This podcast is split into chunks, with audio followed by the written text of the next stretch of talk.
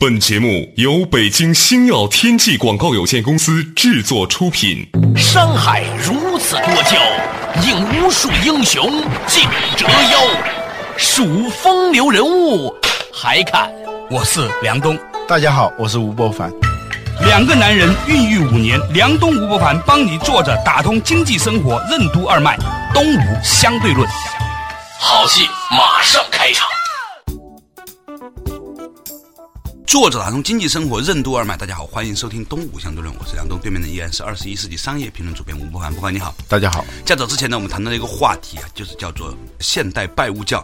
虽然宗教呢，已经在某种程度上来说，在很多地方的城市里面，似乎是变成了只在庙堂里面的事情了，但是呢，在品牌、产品、公司、社会组织、网络组织、非组织组织这些环节里面呢，你仍然可以看到某一样的类宗教情怀。嗯，其实哦。从今天看过来的时候呢，我们发现人类作为一个现代人，表面上已经脱离了原始社会，但在内心深处似乎有一些剪不断、理还乱的对某种母体的追索、怀念、怀念。嗯，哎，也就是乡愁。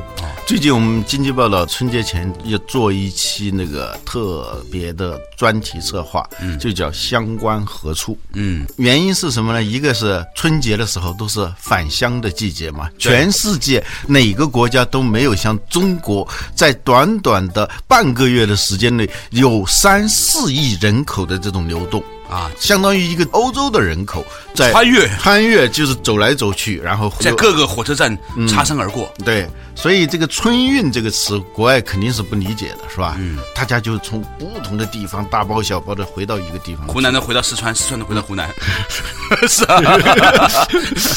所以呢，如果没有这个故乡、家乡这个概念，那个 GDP 要减少好多。嗯，人类到了一定程度的时候，你发现那个吃穿的这些基本的需求。满足以后，实际上花费很大的一块，实际上是跟情感消费有关的。嗯啊，为什么要回去？那讲到这个事情呢，就是母体乡愁的这个关键词了。嗯，我想起来当年呢，有一部电影叫做。疯狂的石头啊，就大概四五年前、五六年前哈，还挺火的。当时里面呢有一个配角叫谢小萌，大家还记得吗？戴个眼镜的去骗他爸钱的，装着脚被打断的。他在第一个镜头去骗女孩的时候，他就叫陈氏母体与子宫。你记得那个场景吗？嗯，我真忘你忘了哈，就是一个城市小混混在抠女的时候，满口的陈氏母体子宫啊，跟别人卖弄这样的一个学术思想。这个东西呢，其实是有出处的。嗯，你知道吗？就这个片子的制片人，嗯，他的有个好朋友，嗯，在现实生活中是一个著名的广告导演，也叫谢小萌，还是我的一个好朋友。嗯，本来呢就让这个叫谢小萌的导演来演这个电影当中的谢小萌。嗯，后来呢。真实的谢小萌发现这个场景当中要把头塞到马桶里面，他很讨厌，于是就不演了。于是这个电影的制片人呢，就在成都找了一个演员，长得跟谢小萌很像的，演了这个谢小萌。后来呢，真实的谢小萌，我的好朋友呢，在成都还见到了那个演谢小萌的人。然后他们两个人在晚上吃饭的时候呢，突然给我打电话，我在北京，穿越很 很穿越。他跟我说，他说哇，这个世界上居然有比我还像我的人。这个真实版的谢小萌。在现实生活当中，就经常讲到城市母体和子宫。哦，所以重点就来了，嗯，就是到底什么东西像是城市母体和子宫呢？嗯。啊，它为什么会变成是一个文艺青年的口头禅呢？哎，不妨跟我们解释一下。我们都看过《黑客帝国》，哦，又讲到《黑客帝国》了，好 这个《黑客帝国》是我们自己的翻译嘛？它的原文就是 Matrix，就是母体啊，是不是也可以翻译成子宫啊？也可以，就是说你生命原初的那个来源，嗯，这种对母体的这种怀念、回归，在很多生物里头都存在的，嗯，人就不用说了啊。啊，比如说大马哈鱼，对，张五常说啊，这个大马哈鱼是唯一不用养的，是一种养在几千里之外的鱼，为什么呢？因为这个大马哈鱼它产卵以后，它就变成小鱼，然后就走了，从河口。游向海洋啊，圆太平洋，转一圈儿，哎，就长大了。嗯，但是它为什么要转一圈儿？因为他最后一定要回到他最初出生的地方。嗯，所以这所谓的养鱼人，他并没有养嘛，他就到了每年那个固定的时间，就堵在那个河口，那捕那个大马哈鱼。嗯，啊，太恶劣了啊！嗯，就是千辛万苦，他都要回到那个地方。到了那个河口，如果这个河口再往上溯，上溯到上游可能是沼泽地，那个沼泽地里头就不能顺畅的游的时候，这些大马哈鱼就跳。跳，就是那种像体操运动员这样跳，啊、跳到马那是全旋。从这个水坑跳到那个水坑，好多呢大马哈鱼在跳的过程当中，由于不能够跳到那个水坑里头，嗯，就跳到那个没水的地方，它就干死了，叫棒打狍子瓢舀鱼嘛野鸡飞到水锅里是吧？铁锅就第二个你拿个锅撑着，一个大蛤蟆鱼砰的就掉进来了。对对，所以捕那个大马哈鱼一定要在河口，它这样跳的过程当中遍体鳞伤啊，嗯，就卖不出价来了。哦，还有一些呢就干死了，就它再也跳不到水里头了。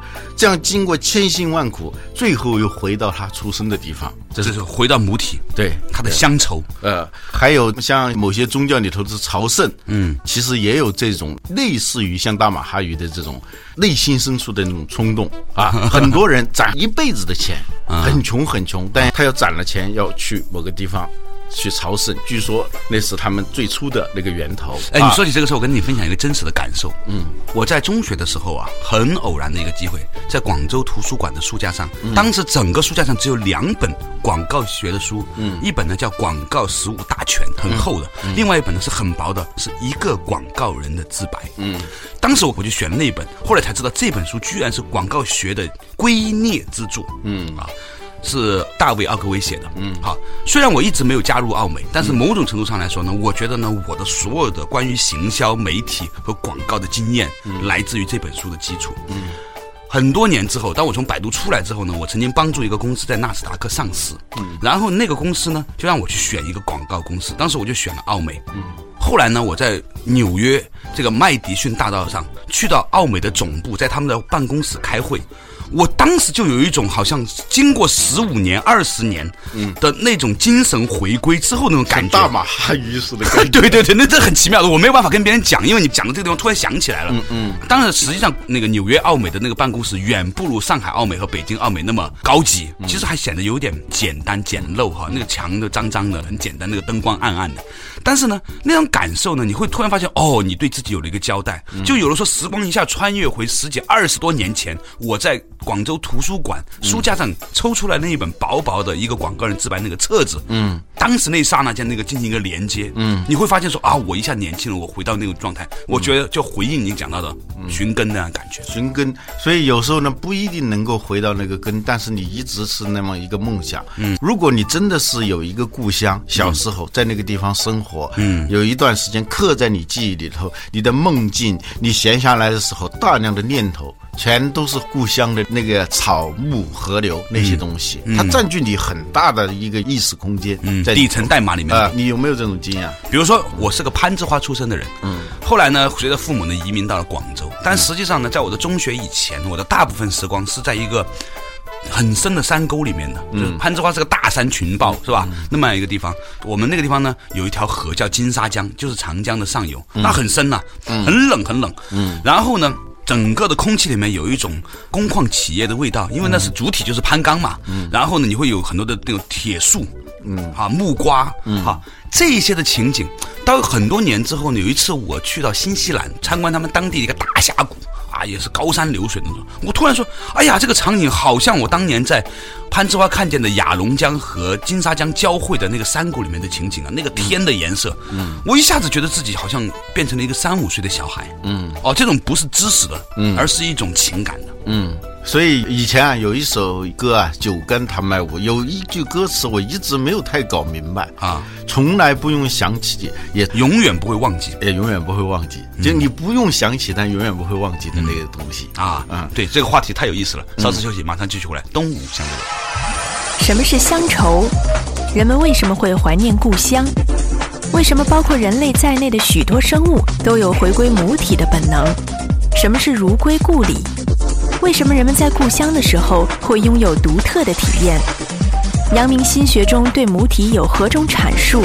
为什么在古诗中很多伤感和黄昏有关？人在孤独无助的时候，为什么会格外思乡？欢迎收听《东吴相对论》，本期话题：忘不掉的乡愁。作者打通经济生活任督二脉，大家好，欢迎继续回来到东吴相对论。刚才我们聊到一个话题啊，嗯就是讲到人类的共同的寻根情怀，对母体的追溯啊。这个事情呢，从春运开始聊起的，是吧？嗯啊。那为什么这些人一定要到这个是要回家呢？除了父母在那里之外，我觉得其实作为一个人来说，你总是想说，在某一个一年的时节点，你回到那个地方，似乎回到那里你就开始充电，因为那里有你的父母，有你的儿时的同伴，对。有你熟悉的一切，这些东西让你觉得说你不是世界上孤独的，嗯，啊，你的孤独感要透过回乡来疗伤，嗯，就郁达夫说的“如归故里”啊，我看到他的文章中有这么一句话，对。就是那个心情那种踏实，那种在内心深处的那种翻涌啊，这种情感，还有那既激动又很安宁的那种感觉，叫“如归故里”这样的感觉。我若干年前回过一次老家，在那个很破的这个屋子里头，我看书，嗯，我发现那个看书的那个效率，还有那个书对我的那种情绪的那种思想的那种触发，是完全在城市里头没有的那种感觉，一下子好像就像是中学的时候你看书那种感觉是吧？啊，就像是什么？我当时就有一个感觉，就像我平时是一台没有联网的电脑，嗯，而是一个桌面计算的电脑，嗯，呃，在那个时候突然好像跟某种看不见的某个思想和意识之网接通了那种感觉。啊回到老家的网吧上网哦，对对对对，上一种看不见的网。我们前一阵啊，又重新看那个阳明心学啊，嗯，我就突然有一种感觉，王阳明的心学讲的其实也是跟母体有关的一种东西。什么叫母体？它是心本体，嗯，就是无善无恶，心之体啊，这个体，嗯、有善有恶，意之动嘛，是吧？你开始动念头了，那就是叫意了，心和意的差别。嗯，所以最后要格物致知到致良知。嗯，这个良知呢，实际上是深藏在你。自己的深处，但是你一直意识不到的，也就是从来不用想起，也永远不会忘记的那个东西。嗯，你回到那种状态的时候，你的智力、你的情绪，包括你的身体状况。就有点像充电的，一下子打通的那种感觉。王阳明所要讲的那种所谓的精神，所谓的用陆象山的话说是无心即宇宙，宇宙即无心，就回归到那个本体那样一种状态。啊。通过这种打坐啊，这是从佛教里头来的，这种打坐极安静的这种状态，它其实要做的是什么？是让你逐渐的从你一个有限的一个孤独的被各种各样的繁杂的那种小思绪、小念头所困扰的这样一个小我，逐渐逐渐回归到一种大我。嗯，这个大我其实就是一种类似于母体的东西。嗯，呃，现代的很多的心理学、哲学，它讲的都是这个东西。对，所以呢，为什么说有为天地立心，为生灵请命？啊，这是张载的那段名言，是吧对？为天地立心，为生民立命，为往圣继绝学，为万世开太平。嗯，这个天地立心啊，是什么意思啊？就是天地是有一颗心的。嗯，天地怎么会有心呢？嗯，实际上这个心呢，就是跟我们连在一起，我们自己的本心，发明本心啊，或者叫明明德，就是它。本身是明的，但是由于某种东西遮蔽了，就是暗了，我们又明明德啊，让那个明德明了，嗯。啊，那个东西就像是一个巨大的服务器，云端啊啊，就是一个云端，你跟那个云端接上了，天和地和人都是受这样一个服务器所支配的。你跟那个东西接上了，你的力量就很强大。一台桌面电脑能干的事情非常的少，但是，一旦你作为一个云端、云计算的一个终端的时候，你的力量就会强大的多、啊！就这样，就是我们以前呢老觉得说你必须要连上，似乎你有一种感觉，就是说有形或者无形的是用线来连接的。其实我对这个想法现在不这么看了。嗯，所有的连接来自于震动。嗯，就是如果你们能共振。你们就能连接。对啊，啊，比如说一个母亲和一个孩子，那由于他们自己的生物周期和那个情感的那种振动频率啊、是比较接近的时候呢，他会有一种母子同心的感觉。很多人都母子连心嘛。对对对，这个不是什么神秘主义。对很多，不，我我老婆和我儿子，我和我妈之间，常常有这种感觉。有一天晚上，我这个做梦梦见了一些很心悸的感觉，就好像很冷的感觉。哎，结果第二天。我妈就是告诉我说，她一下血压高了就很心悸，我赶紧把她从成都接到北京来了。嗯就是说这种东西呢，它的背后是什么？它的背后实际上是个同频共振的话题。嗯，什么叫为天地立心？就是说我们自己的人心或者我们自己的振动频率，嗯，和天和地的那种共振的频率之间是否能达成共振？嗯，啊，这一点之间如果一旦形成了，那么它就形成了这种连接。嗯，当你一个小孩儿他哭闹的时候啊，一抱他，为什么他不哭了？实际上是你抱的时候，尤其是母亲抱的时候，他一下子就回到子宫的状态嘛，是吧？以前我们讲，所以抱的左胸，对它的效果比靠着右胸呢要高很多。嗯，因为因为他是心脏在这边心脏他在生命的最初的那个阶段，那十个月，他听的就是这个东西，他的频率，他的基本的背景音乐就是那个东西。如果你拍过那个 X 光片看小孩子啊，很有意思的。嗯，小孩子在妈妈的子宫里面全部是笑着的。为什么呢？因为他完全没有任何的烦恼。嗯，他安全，他三百六十度、七百二十度的环抱，嗯，他抗震，他供氧充足，供血充足，自由逍遥，对，在子宫里面是很温暖的。温暖，而且它是簇拥着他的。对呀所以抱的时候，除了听心脏，一定要用两个手这样抱紧他。我们以前讲过嘛，就为什么要有襁褓，是吧？对。小孩儿那个襁褓其实是一个人造的子宫，但是你想，人过了婴儿期以后，既没有襁褓了，妈妈也不会抱你了，不是婴儿期。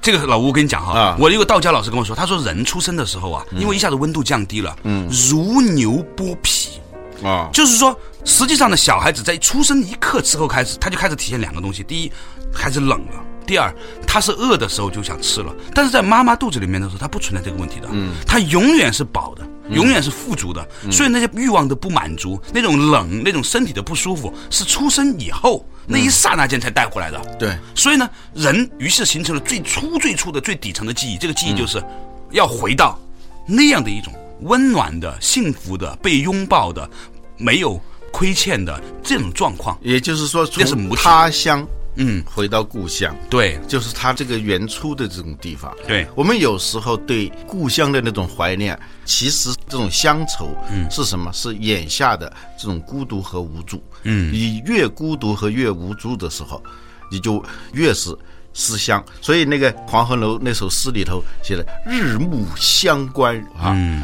古诗里头，我发现很多的忧愁都是跟黄昏有关的。嗯，枯藤老树昏鸦小桥流水人家，古道西风瘦马。嗯，夕阳西下。嗯，断肠人在天涯。嗯，还有这个李清照的“梧桐更兼细雨，到黄昏点点滴滴”。为什么是黄昏？你知道吗？为什么？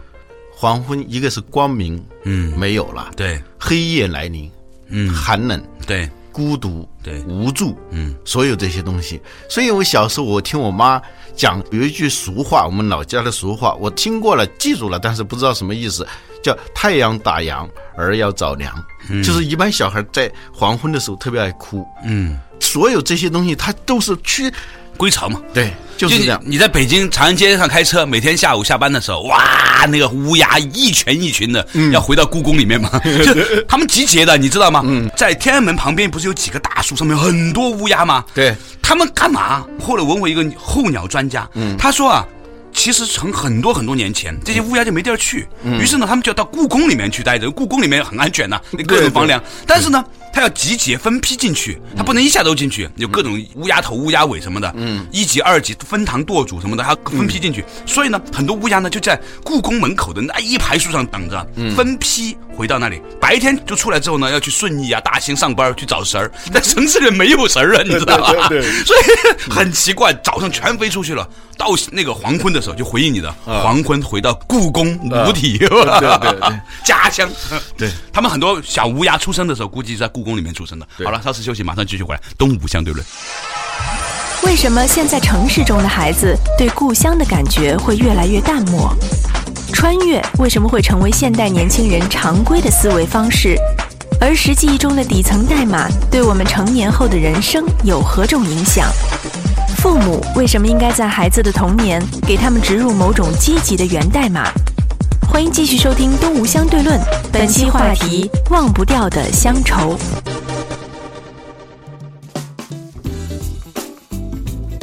作者打通经济生活任督二脉，大家好，欢迎来到东吴相对论。对面的依然是二十一世纪商业评论主编吴伯凡，伯凡你好，大家好。哎，刚才讲的一个话题啊，就是回归母体，从春运开始讲起，讲到故宫门口的乌鸦，是吧？其实呢，这是一种普遍而普遍的乡愁啊。但是我现在觉得有个问题，嗯，现在的小朋友是没有乡愁的了，这个很可怕。没有乡愁的一代，你想想吧，以我的小孩为例啊，从他出生到现在啊，已经住过了六个房子。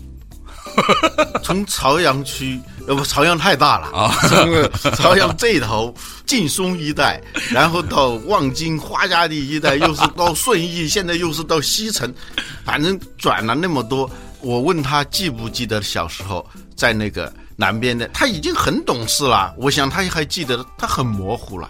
他不像我们小时候一直在一个地方那种记忆，啊，你就你童年，比如说一岁到五岁这段时间，嗯，相对稳定的一个地方呢，它会提供一个你整个人生的幸福代码。对，现在小孩子很可怜啊，三五岁开始读幼儿园就不那么快乐了。嗯，但是在以前，比如说像我们以前在工矿子弟哈，嗯，就算有个幼儿园，那也是没有任何教育的，放在那里，父母上班就让你吃吃饭，然后回家了。对。大概有五岁到六岁之前，你就是在田间地头，就在火车道旁边，就在工矿企业，反正就是任何一个山包土堆，就在那里玩，也没有要求，也没有作业，什么都没有。所以一棵树，甚至是某个地方的一株草，今年长，明年长，是吧？你会看得见，它都跟你像伙伴一样的关系。对。所以鲁迅的那个散文里头很有名的两句话：我家的后园有两棵树，嗯，一棵是枣树，还有一棵也是枣树啊。这样写出来很传神啊！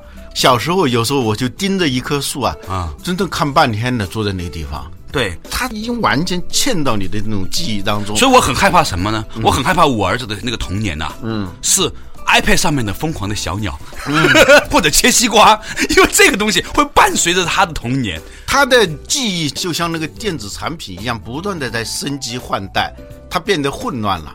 他就没有一个固定的一个记忆的一个锚点，就是抛锚的那个锚点没有了。嗯，他就不停的在变换，变换这种各种各样的场景下，他就没有源头了，就那样一种状态。现在的小孩还有一个特点，嗯，就是他们。在空间上经常迁徙的嘛，它不像我们在农村过去那种状态里头，一直就是封闭在那种状态里头。你像现在春节在哪儿过？又一会儿北京，一会儿广州，一会儿三亚，一会儿又去亚布里滑雪去了，父母也带着去了。对他来说，不断的切换那种场景的时候，就没有一个说独特的说这个地方就是他的根基的东西，其他的是次要的地方，没有。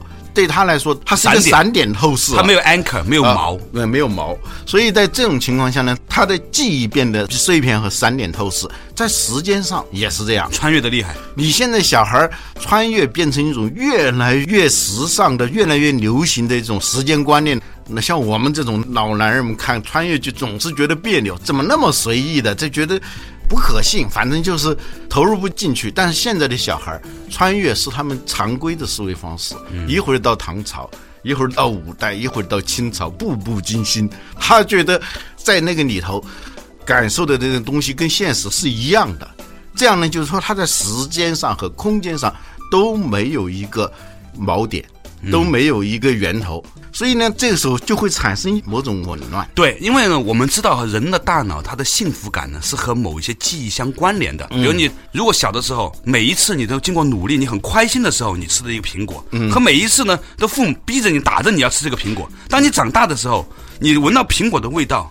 你会唤起两种完全不同的情感，前者呢你是充满幸福感恩，后者呢你充满焦虑挣扎。嗯，我们以前讲过，一个人的幸福感来自于哪里？来自于他最开始的时候，他的那些快乐的感觉和某一些的视觉、听觉、记忆、触觉进行某种的关联性。嗯，当你老的时候，你听到、闻到、看到这东西，你的那种幸福感就会油然而生。嗯，这是幸福的能力，做父母最重要给孩子的。嗯，所以。我现在做一个实验，每一次我儿子高兴的时候，我就会唱一首歌给他听。嗯，唱到后来呢，就是他只要不高兴，我一唱这首歌，他也会哎习惯性的高兴一下。我觉得这个东西其实是父母给孩子一个很重要、很重要的礼物。嗯，这就是所谓的幸福的底层代码。对，现在呢，有个对新一代的人的一个巨大的威胁，就是他的幸福缺少底层代码了。它是各种各样的歌，各种各样的气味，又是麦当劳，又是肯德基，又是披萨饼，又是什么什么什么各种各样的花园宝宝。对，它就变成一个是同质化，就每一个人都没有什么故乡不故乡了，都差不多。第二呢，就是说，由于这种散点透视，它始终是。没有一种回归的点，从视觉上、从味觉上、从嗅觉上、从触觉上，一下子直击他记忆底层的某种东西不存在。我给大家举个例子，你看那个乔布斯传，嗯，乔布斯说他小的时候跟着他的养父去做那个汽车嘛，他养父是一个做汽车的修理工嘛，修理工就是那种对机械、对精密、对那种漂亮的东西的那种顺畅流动的这种感觉，这种记忆，最终决定了有了苹果这样的东西，对，是吧？是因为那个东西，父亲在他童年的时候带领他的这一所有的快乐。成就了所有最后他的伟大的事业。对，所以呢，今天我我现在看过来，我们中国的很多的小孩子是缺乏这一切的。但是你说在澳大利亚、在美国或者在加拿大，还是有很多小孩子，他们可能从小的时候就生活在一个葡萄酒庄或者一个农庄里面，或者他们家里面是有那么一个小区，有那么一个房子，他们一直住在那里的。嗯，这种的固定性会让这一个民族在个三十年之后。那个时候的人们，他们是有稳定感的，没有狂躁症的。他不会狂躁，他不会焦虑。对，就是在他的心田里头种了一些原生态的那些东西。嗯，如果缺少了这种东西的话，你就会变成没有固定的景观，就是那种任意切换的，像像盲头苍蝇一样。对对，像电脑屏幕，像这各代的产品，每半年来一次的那种淘汰和换新，这种状态呢，可能一个新的刺激。来临的时候，你会有一点点兴奋，但是这种兴奋是需要更新的东西来替代的，而真正的深层的幸福感是来自于回到那个最初的那些记忆当中的这种元代嘛。所以我们对美好东西的向往，嗯向往过去。往过去寻找，才会是真正的向往。嗯啊，我们现在的所有的立场都是往未来。嗯，这恰好是人类不幸福的根源。嗯，所以今天全中国人民都要回乡返乡的时候，我认为这还是中国人最重要的幸福的底层代码。嗯，如果有一天大家都不返乡了，我觉得这是更大的一个悲剧。对，现在就是我觉得今天的很多的父母，如果大家能听到这期节目的话呢，我们有个呼吁，你应该在你的小孩子他的童年，在零岁到六岁这个阶段，做一些重复的、固定的事情。这些事情不管是味道也好，声音也好，故事也好，场景也好，就是眼耳鼻舌身意，色身香味触法，就看见的、听见的、六根的哈。嗯。跟他的某一些的快乐进行紧密的连接，嗯，只有这样子，你才能够给孩子带来一个一辈子万般带不走，唯有业随身快乐的业，嗯，这个东西他的幸福，以后每一次当他出现孤独、寂寞、沮丧的时候，在做父母的就把这个东西还原给他，他有一个源代码，一旦回到那个原点，他的所有东西就能量就来了，能量就来了。希腊神话当中有一个大力士嘛，嗯嗯，叫安泰，嗯，呃，他是海神波塞冬和地神盖亚生的孩子，他力气是非常大，但是他打着打着，他力气就开始耗尽，耗尽怎么办呢？他就一下子躺在地上，一会儿马上就是力大如神。他最后被打败的原因，就是因为另外一个知道他的这个缺点，就把他引诱到空中打打打，一直打到最后耗尽了。嗯啊，不让他回归大地，哎对，不让他回归他的原初的那个母体，嗯啊，他妈妈盖亚是地神嘛，大地之神嘛，不让他回来，所以他就耗尽了。嗯，所以娶一个老婆多么重要，因为你的老婆将会成为你最重要的儿子的母亲。嫁错一个男人毁一辈子，娶错一个老婆毁三辈子。好了，感谢大家收听今天的东吴相对论，下一次再见。